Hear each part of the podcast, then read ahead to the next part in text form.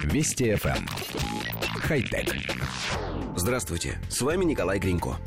Выживать в холодном климате белым медведям позволяет особая структура шерсти. Ее полупрозрачные волоски пропускают только ультрафиолетовые лучи, отражая инфракрасные.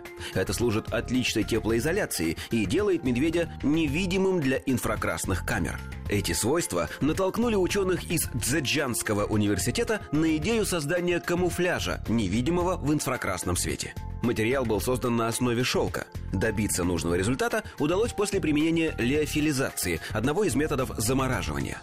Волокна стали более хрупкими, но в них появились цепочки пор, в которых сохраняется воздух. Как и шерсть белого медведя, материал обладает повышенными теплоизолирующими качествами. Между наружной и внутренней сторонами он может удерживать разницу в температуре до 4 градусов. Несколько слоев материала делают изделие из него еще теплее. Кроме того, новая ткань, как и шкура белых медведей, остается невидимой для инфракрасных камер. Материалу может найтись широкое практическое применение и в первую очередь в военной промышленности. Из него можно шить невидимую и практичную камуфляжную одежду.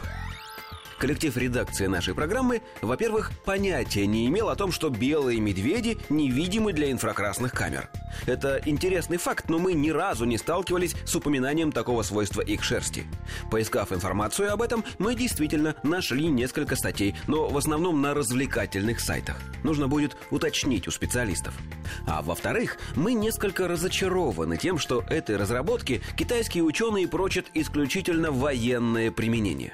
Понятно, что гражданским лицам ни к чему скрываться от камер ночного видения, но не нужно забывать и о том, что материал получил повышенные теплоизолирующие свойства. Так почему бы не шить из него зимнюю одежду? Сейчас главными материалами для утепления землян на улице являются натуральная шерсть и птичий пух. За ними с большим отрывом следуют искусственные материалы, но всем известно, что защищают от холода они гораздо хуже. И вот теперь на горизонте замаячила возможность сделать ткань на основе шелка, в которой будет почти так же тепло, как в медвежьей шубе. Ну так давайте, подключайте легкую промышленность и обогревайте человечество.